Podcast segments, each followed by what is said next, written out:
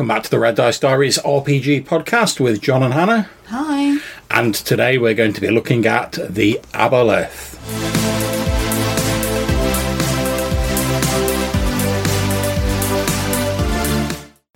Okay, so the Aboleth had its first appearance in the tournament derived module I1, Dwellers of the Forbidden City by David Cook.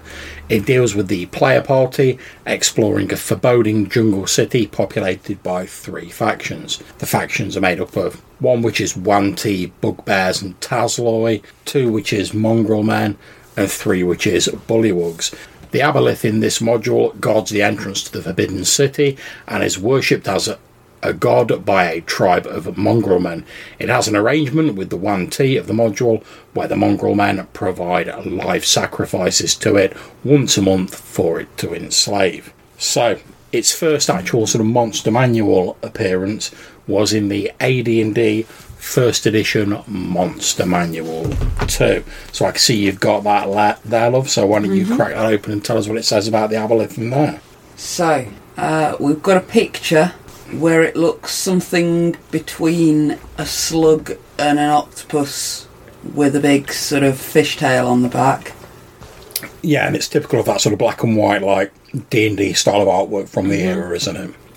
Tells us that it lives in underground lakes and caves, mm-hmm.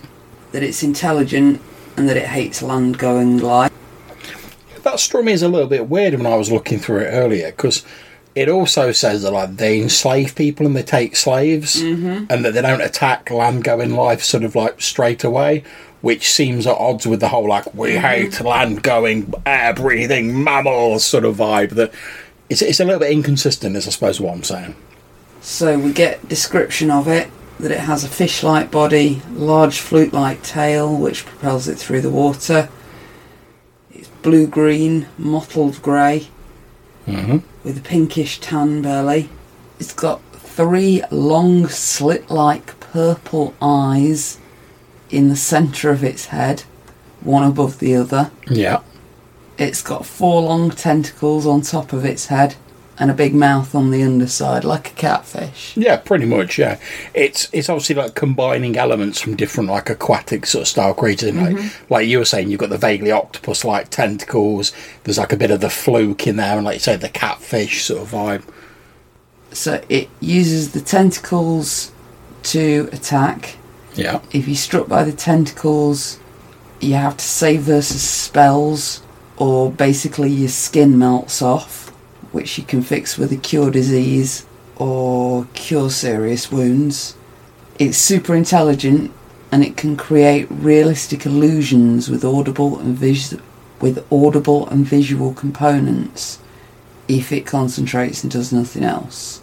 So it can use that to enslave creatures uh, up to three times a day. Creature within 30 feet gets a save versus spell or is basically convinced to serve the aboleth. yeah. And I'm not sure if it's the illusions it directly used to use that. I think that's like a, a separate ability. I think it uses the illusions to like sort of like cajole people. You know, like give them the illusion like, oh, I can make whatever you desire like come true. Yeah, effectively. Uh, this can be broken by remove curse or dispel magic. Standard. In the water, it can secrete a cloud of mucus at a distance to mm. one foot all around its body. Lovely. Any creature drawn into it must save versus poison or inhale the stuff, at which point you are unable to breathe air but can now breathe water as per potion of water breathing. But I think that's only if you are also its slave, otherwise, you're just gonna suffocate in the goo. See now, I don't think I don't think it can only use it on you if you're its slave, but I believe, if I remember correctly, later on in the editions, it makes a bit more of that by saying that it does use it on its slaves so they can serve it more effectively and stuff says like thus that. its slaves will have the ability to breathe water. Yeah, but there's nothing there that says it can only use it on its slaves. I mean, to be fair, as a combat tactic, if you've got like some adventurers like giving you jip and you're sort of like Shazam, you can now no longer breathe air. Have fun with that. Mm-hmm. But I think it's open to interpretation. Yep. And then it says at the end that there are reports of huge underwater cities built by the Aboleths and those they enslaved. But these reports, along with stories of vast stores of knowledge, have never been proven. So again, early D and D, leaving you quite a lot of open Yeah, there's a lot of wiggle room, to isn't play there? with there. Yeah. Yeah, Which is one of the things I do like about the early monster manuals. They they've not really tried to like lock everything down. There's there's a lot for you to build off, and I think that's obvious if you look at later editions, as we'll do in a second, where they're obviously building in and filling in those blank spaces left by the earlier editions. Mm-hmm. Okay, so that's the First Ed Monster Manual 2. The next time it appears is in the Second Ed Monster Manual. The stats are pretty much the same, save that the Aboleth now seems to have been reworked to be less a magical creature and more like a psionic mm-hmm. based creature, judging by the fact that they provide stats for like psionic points, mental attack modes, stuff like Yeah. that. I noticed that this version as well goes into quite a lot of detail about it as a sort of a marine animal. Yes, yeah. How its like breeding cycle works and things. Yeah, and as we've said with many previous episodes, the, this tends to follow this the familiar pattern in sort of the second end monster where they filled things out a bit more because everything had like its own page. Um, I've got to admit, I'm not massively familiar with the second ed psionic rules. To be honest, I just sort of recognise the fact that it's now psionic. Um, in terms of like the description, pretty much the same as the first ed monster manual too. But we get some additional information, like the fact that Aboleth slime apparently smells like rancid grease, just in case you need that level of detail, and that their broods consist of one parent and three offspring. Aboleth have both female and male sex organs, reproducing by laying eggs, which take about five years to hatch, and then a further 10 for the young Aboleth to mature. And while they're maturing, the young Aboleth are like 100% loyal to their parent, and then they just mutually go their separate ways. There's none of this like backstabbing or anything. We're told that they're supposed to be ancient and they possess great knowledge, and each young Aboleth is born with the knowledge of its parent effectively meaning that these creatures could have memories stretching back to the dawn of time since that's passed on with each other. In terms of the artwork, it looks a little bit more fish like in this version to me. Mm-hmm. We actually get to see like the muted sort of purples and mauves and blues on it. It's got a fish tail rather than a fluke. Yeah, definitely. But we still get the like the sort of the horizontal sort of like banded eyes, like 3 of mm-hmm. them sat above each other. And I've got it, this is the first image I saw of an aboleth, and was one of the first things I noticed when I first got my second end monster manual. And it's the sort of image I tend to think of when I think of an aboleth. So, let's move on to version 3 slash 3.5. Now, save for the addition of some skills and feats, which is obviously bound to occur because the mm-hmm. systems are quite different, the stats are pretty much the same. Although the damage output of the tentacle attacks has been beefed up to 1d6 plus 8 hit points, the psionics of the previous edition are gone, replacing them with more sort of magic based equivalents again, although the spell like abilities are described as being psionic in nature. They're described as hating non aquatic creatures again, rather like you said earlier, and attempt to destroy them on sight despite being vastly intelligent. And as we said earlier, this seems a little bit at odds with the whole like taking slaves and like using agents and manipulating people. But it's a, it's a little inconsistency. It's nothing you can't tweak yourself. We're told in the third Ed Monster Manual the Aboleth now also retain not only the memories of their parents, but also of any creatures they consume, making them, in my opinion, like vastly more dangerous. Because let's face it, if you can get hold of like an agent of an enemy or something who's got some info and eat them for all intents and purposes, and you're suddenly like Shazam, I've got all that information, it's very easy for you to like get the lowdown on something. Mm-hmm. They can also become potent wizards. We also get a bit more information on their tentacle attack, as you discussed earlier. Mm-hmm. Now, in this version of it, if you're struck by a tentacle, you undergo again this terrible transformation. You have to make a fortitude save, or you start transforming over the next D4 plus one minutes. Your skin doesn't melt, but it gradually becomes a clear, slimy membrane. So, mm-hmm. echoing back to like the mucus that the aboleth uses. A transformed creature must remain moistened with cool, fresh water, or they will take 1d12 points of damage every 10 minutes that they're, that they're sort of drying out effectively. Remove disease, cast before it's complete, can restore the afflicted creature. Afterwards, however, only a heal or a mass heal spell can reverse it. So again, you could use this on your slaves to make sure they're not going to betray you. But again, it could also be a very dangerous thing. I mean, even if you don't make it so people can breathe water, which they can still do, if you hit someone like that and the adventurers are like, oh, oh, we're taking a beating, we're going to run for it. All right, you run for it, but over the next D4 minutes, you run away from the water. Suddenly, you start finding yourself drying out. You haven't got any of these healing spells. What's your choice? Oh, go back to the water where the aboleth is. And the aboleth knows it's hit you with that, so it's just going to stay there in the water and be like, yeah, they'll be back. So, so I, that sounds quite deadly to me, to be perfectly honest. And what's your other choice if you haven't got access to those curing spells? Stay away, slowly dry out, and take d12 damage around. And I mean, all this is from a creature that doesn't have like the world's highest sort of like challenge rating. I mean, it's it's only like a challenge rating seven creature, but it seems pretty deadly to me. Anyway, we get a little bit more detail in a book called Lords of Madness, the Book of Aberrations. It's a third ed book that expanded the societal information on certain aberrations, so including mind flayers and beholders, and the aboleths also got their own chapter in the book.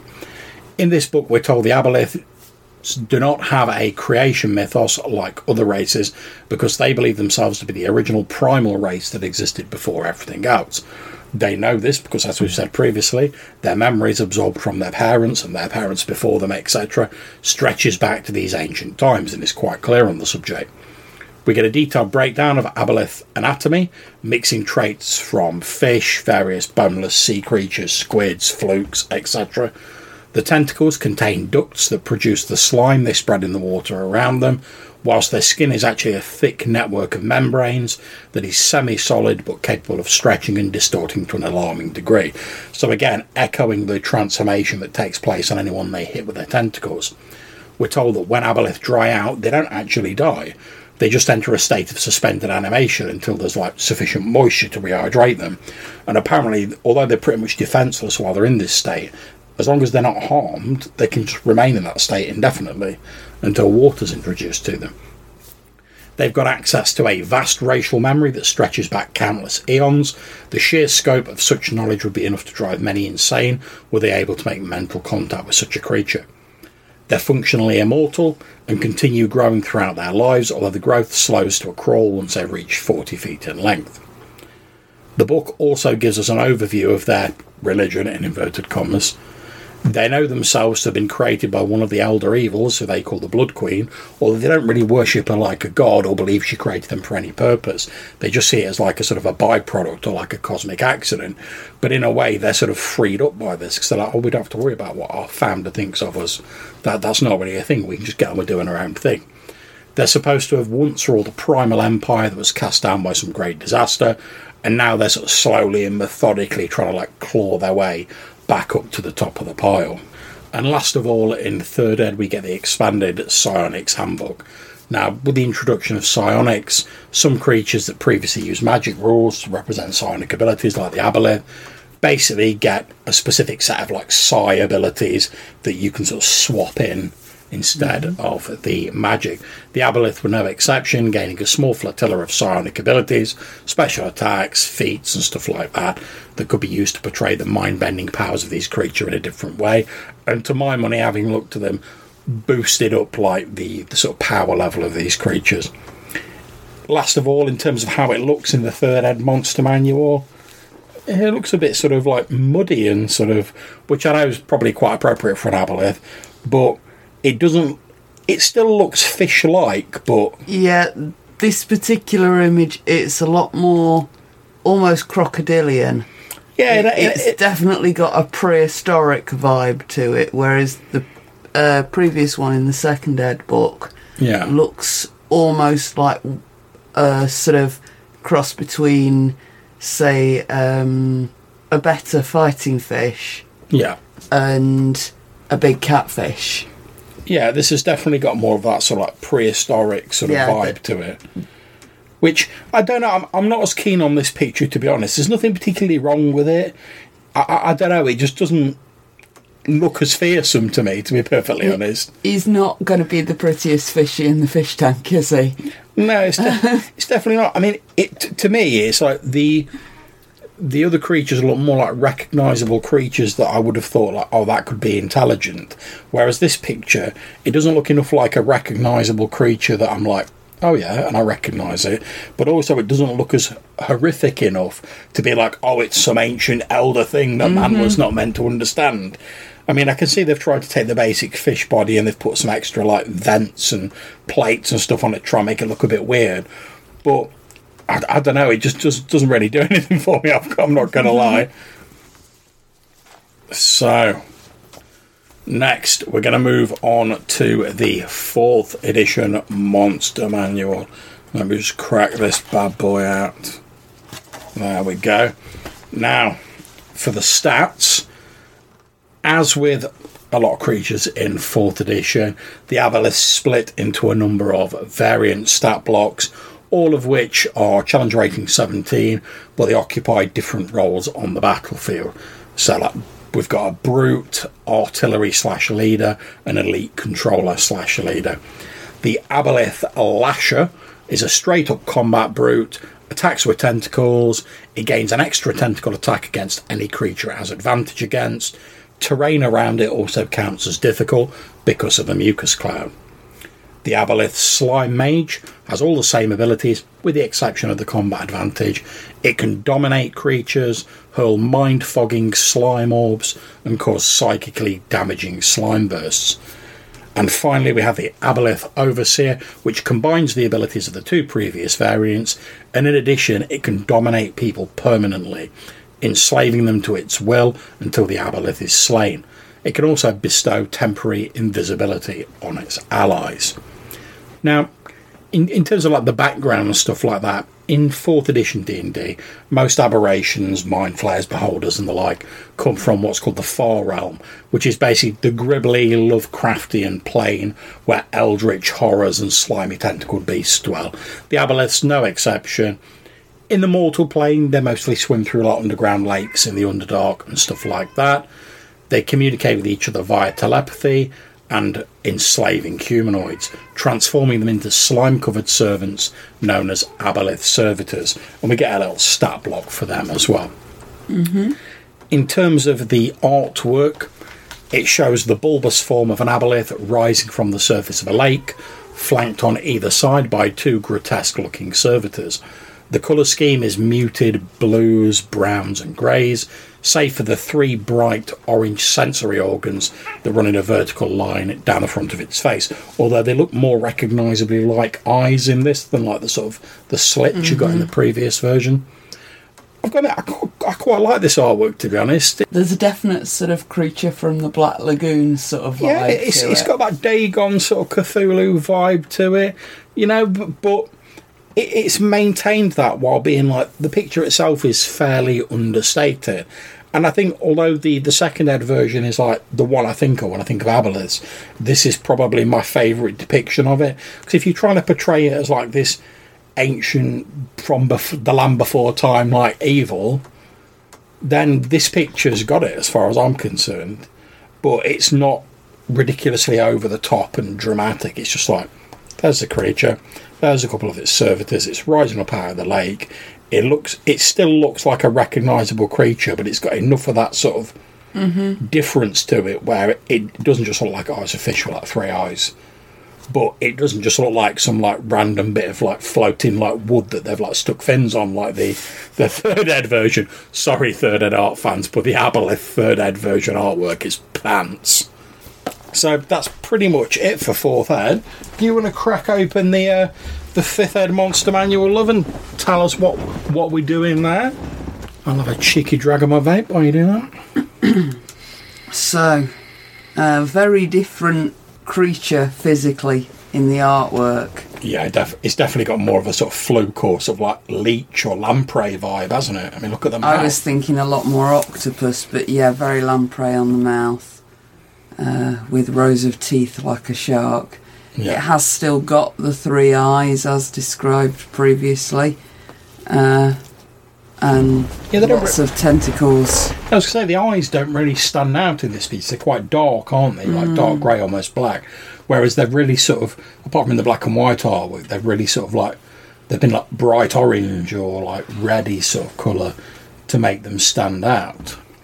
So, so what do we get in terms of like stats for the Aboleth in fifth edition? So, fifth ed stat block, we've got pretty much the same powers but translated into fifth ed. It's amphibious, it's got the mucus cloud. Uh, Yeah, I was going to say one thing I did notice about the mucus cloud when I was reading through it is that although it causes, it has pretty much the same effects as previous, it's now counted as a disease, and you only become diseased for like one d four hours. So it's not like a sort of Yeah, it's Shazam. You can only breathe water. Reduced. Yeah. I mean, it's still unpleasant, don't get me wrong, but it's not exactly like the sort of game changer that it was previously. Yeah. Uh, it's got probing telepathy where it can get information from you. It's got the tentacle attacks, the tail attack, and the enslave attack, which again, uh, within 30 feet, three times a day. This time you've got to succeed DC 14 on a wisdom saving throw. Yeah, I mean, one of the interesting things is uh, in this version, the aboleth can instantly learn a creature's greatest desire if it can see them and communicate with them telepathically. So you don't even have to like uh, eat someone's brain to like get their information. Now you can just look at them, but that enslave ability is like still quite nasty. I mean, if you get charmed by it, it lasts until the aboleth dies or you move to a different plane. But they've put in like a cheeky little thing where you can still potentially get out of it. So, like, if you're charmed, it's permanent. But if you get damaged, you get to effectively like remake the save. Mm-hmm. So you could potentially just like subdue or damage, like beat your friend round the chops or whatever until he snapped out of it. Or you can make like remake the save like once every 24 hours, which is obviously an attempt to say basically like if you get your character dominated by an aboleth, yeah, okay, it's going to be unpleasant, but like that's not it for your character necessarily. So it also gets three legendary actions. Uh, one being uh, detect perception check, Mm-hmm. one being the, the tail swipe, and one being psychic draining, which costs it two actions to take three d six. So one creature charmed by it takes three d six psychic damage, and the aboleth regains equal hit points. Yeah, it's like you're like draining the life force out of your servants as like a, a typical baddie boss monster, like pull the life force out of your servants to heal yourself. Mm-hmm. On the next page, we've got another little bit of artwork with a nice pencil sketch and a quote above it, which is very Cthulhu. Could it be that the aboleths are older than the gods? that before the Divine One came, that before the Divine Ones came to be, such horrors shaped the multiverse? Now there's a chilling thought. And that is attributed to Vakia Zena, Githzerai philosopher and author of The Far Realm, Real Yet Unreal, available in all good fictional bookstores. Which is it's a bit weird actually. So I'm mentioning that quote because like the the rest of the background to me seem to suggest that they don't come from the far realms. They they're, they're like, Well, allow me. go on then. if you will, before the coming of the gods, aboleths lurked in primordial oceans and underground lakes. They reached out with their minds and seized control of the burgeoning life forms of the mortal realm, making those creatures their slaves. Their dominance made them like gods. Then the true gods appeared, smashing the Aboleth's empire and freeing their slaves. The Aboleths have never forgotten. See, this is something that I do quite like about Fifth Ed. We've got these like proper hammy little descriptions. Yeah, that was something like straight out of like a Hammer horror film.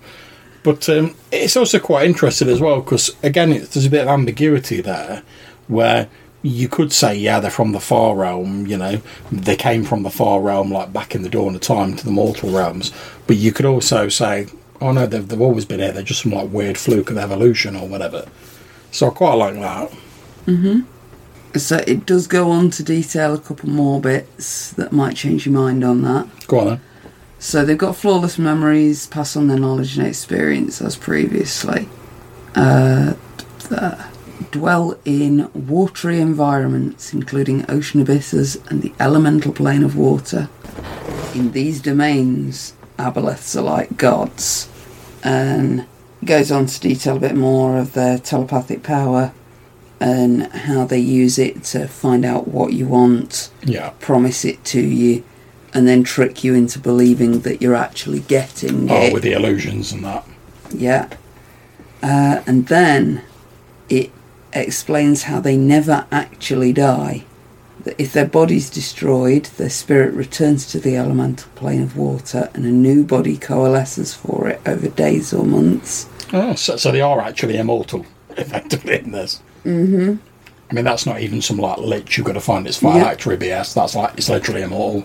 Uh, and ultimately, they want to overthrow the gods and regain control of the world, presumably all the various different realms, and that they've got untold eons to plot and prepare for this. We've then got a nice chunky bit about their layers. Yeah. There's like extra actions it can do while it's in its lair. Mm-hmm. And one of the cool things I like in um, 5th edition is you get like the regional effects where like when like a big bad like monster lairs in a place, like things start to happen in the local area to sort of hint at its presence, which I quite like. So, for example, in this one, we've got the uh, underground surfaces within a mile of the lair are slimy and wet and encounters difficult terrain. Water sources are supernaturally fouled within a mile of the area, and within a mile of the area, it can create an illusory image of itself. So, you could literally have like a giant fish monster romping through a village because its lair's like half a mile away underground. Well, yeah, but it, Uh, it, it'd um, be limited by the fact it's illusory. It couldn't really damage well, anything. yeah, I, I don't know. Giant fish monster romping down the road had probably Oh, yeah, upset yeah. quite a lot of people, regardless of how mu- like how tangible it Um. I mean, if you if you wanted to like put the frighteners on somebody, definitely. But also as well, if you've got like this these distant agents who are like working for you, Mm-hmm. you don't even need to put yourself in danger. You just manifest this illusion and like talk to them. That's like classic boss monster stuff. That is, I'm nice and safe in my underground cavern, and I send my illusions to my agents to tell them what to do. so, are going to talk about Dagon? Well, I wasn't going to go in day, into Dagon specifically. I mean, obviously, as anyone who's listening to this will probably have worked out by now, Aboleths have got that whole like Cthulhu-esque sort of like horror of the deep vibe going on, just sort of seen through a D&D lens. But I mean, as I've said a couple of times in this episode so far, I think they do make ideal boss monsters mm-hmm. because they're not massively difficult to kill in terms of like challenge rating, but they've got a, they've got networks of agents and servants that you'd have to get through first.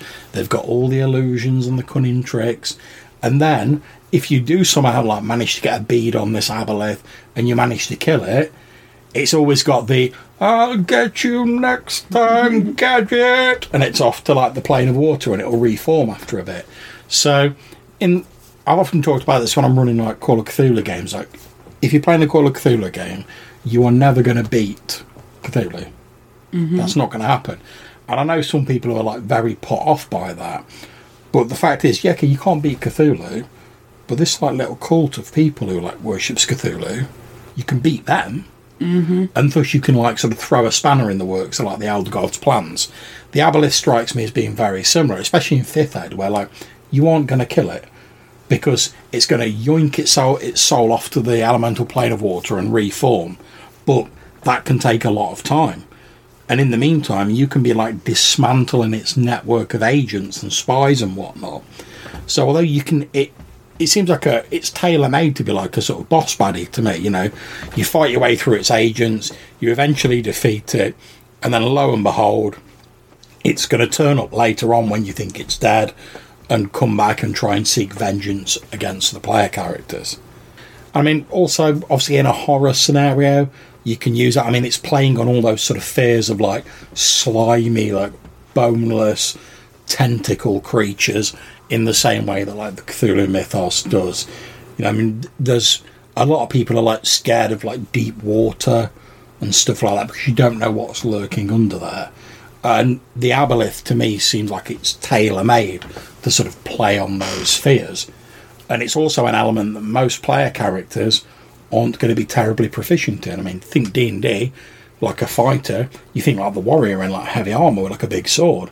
Well, if you get dragged under a lake by an aboleth, even if you can somehow miraculously breathe water, you've supped on that sweet, sweet mucus, then you're still going to be at a disadvantage because you're not used to fighting underwater. Your armor's not going to help you. To have difficulty with your weapons. So it's that it's that sort of fear of like a creature that's similar to stuff we understand, but it's different. Can't be killed, like permanently, and it lives in this environment that's completely sort of alien to most people. So I think if you combine all those together, you can it can do dual roles. We can have it as the boss monster, like I said, or you can have it as like the sort of Cthulhuoid horror from beyond the stars, like from before the dawn of time. And I, think that could make them quite difficult to play, to be honest. Because if you're a GM and you've got this creature who's like got this faultless memory stretching back to the dawn of time, how do you play that? Mm-hmm. I mean, it's not like I mean some. I mean, it's difficult enough sometimes to get into the mindset of like an elf or something that's a hundred years old.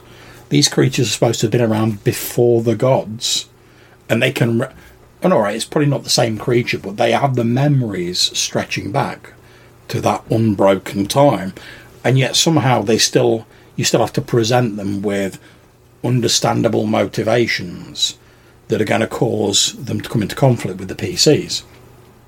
Which is, I think, one of the reasons I like the fact they've given them that whole like we used to rule the world and we will have it back because that's like a classic sort of bad guy thing, isn't it? You know. It really is. So I, I think if, if I was going to advise GMs attempting to like use an aboleth, I'd advise them to probably focus on that and then sort of spiral out from there like having all its plans somehow related to like taking control of an area that it thinks will be useful for establishing its new empire, maybe recovering some remnants of like the original aboleth empire. I mean, hell, if you wanted to put a twist on it, what if the PCs get hired by the aboleth without knowing it? it can create illusions up to a mile away. So what if you're you're hired by some portly merchant, let's say, and he's like, "Oh, I've, I've got a client who's like interested in like, antiques. Oh yeah, we found this like treasure site. You know, typical adventure setup. But um, the twist could be either the merchant's been hired by the aboleth, or if you're not physical contact with it, perhaps the merchant was the aboleth. I mean, it could easily be like a, an illusionary projection. Then you could perhaps have what if the players stumble across like well, whatever they find, whatever the item is they're after, they're suddenly like, oh, why, why would a merchant be like after this? That doesn't make sense. Then maybe you could have a bit of a mystery where it leads on to them trying to unravel who this merchant is. Maybe they try and track down some of his associates and they find out effectively he's a ghost, like he doesn't exist. So when they meet up to him next time, maybe they try and grab hold of him. Oh, you go straight through him. He's an illusion. But then who's like controlling the illusion? And you, and you could go into a whole big mystery plot of trying to find out who the actual bad guy is. Then mm-hmm. you just have the aboleth like come out don't as the know, big I- reveal out of the water at the end. Yeah, after all that sort of convoluted political machinations, would it not be a bit disappointing to find out it was a big catfish at the end? I think it depends how you play it. I mean, it, yeah, if you, if you get to the end and basically like a big fish flops out of the water and you beat it with broadswords, yeah, that's going to be well disappointing, as you're rightly saying, look. However, if you if you get to the end of your like your quest and you find out that like you've unravelled all these Machiavellian machinations. You, you've tracked this thing down to its lair, and you find out there's this whole like subterranean cult of like these these mucus dripping servants like worshipping this like ancient creature with all this forgotten knowledge that could be quite cool Yeah, this is what I was going to say. What I would do would be concentrate on the cult leader yes yeah. rather than on the monster and have him communicate the monster's wishes as best he can so give like a human face to the sort of To- organisation to allow the player characters to have someone to Yeah. interact with. yeah that's a good And point. then when they realise that he's worshipping this great big fish monster, that way you still got that step removed from it where it remains sort of mysterious and creepy. yeah yeah Uh, than and just then putting they it out have there to straight like away go and make their preparations to go after it underwater. Hmm. And however you're going to do that, there's probably about a hundred ways oh yeah to yeah be able to survive underwater in D&D for long enough to fight a creature Oh, like yeah. this. I, I tell you what could be interesting though. What if, like, the reason you get rumbled onto the fact there's like an aboleth going on? Because as per fifth edition, and obviously we're mixing and matching the rules here in, it, in our example, but hmm. you know, take what you want from what edition you like. In, in fifth edition, if you're like one of its servitors, you're enslaved permanently. But if you like, if you get injured, you can retest the save, or every day you can try and retest the save. And obviously, if you succeed, you've broke the control over you. What if they're rumbled onto it by the fact that one of its servitors it was sending out to like hire someone to uh to like get this artifact. What if on the way to meet the player characters he's like hit by a cart or like he takes damage in some way? Or like maybe there's a brawl and he gets punched and it breaks like the aboleth's control over him because he makes his save. But he'd still know what the aboleth had sent him there to do. So if you wanted to like make it a bit less of a mystery and more a straight up thing, you could then have this like now freed servant. Maybe he's like dying because he's like not going to water and he's like all mucusy skinned and horrible. Hmm. But maybe like with his last gasp, if you want to go like proper stereotypical and have him like stagger into the tavern and like fall across the table of it as he's dying and be like, I have a quest for you.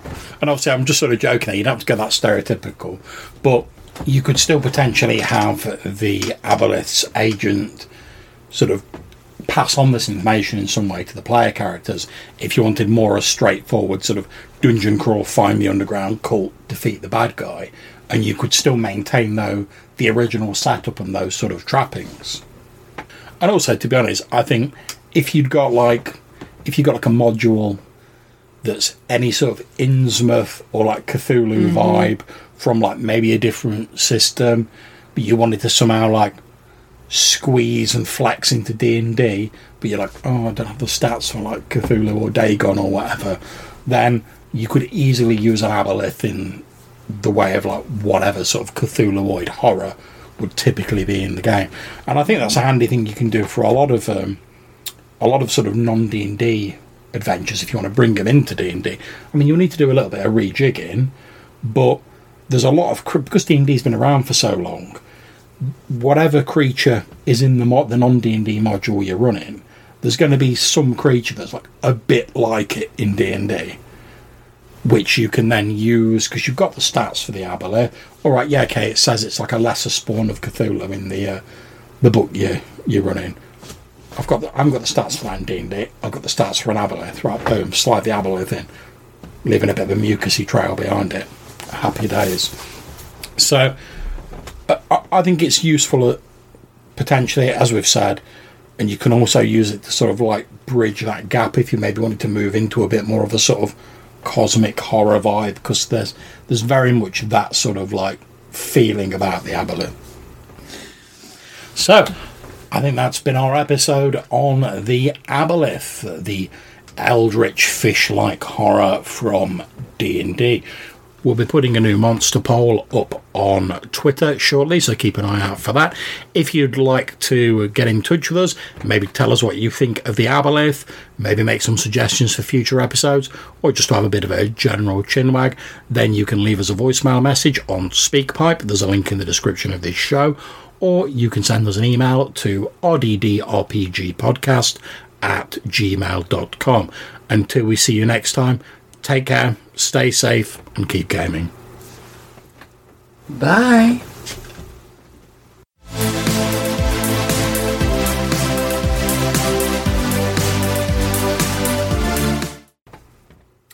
So, can you think of any other ways you might be able to use the aboleth in your game? So I'm afraid no one goes to Invoker. it's true.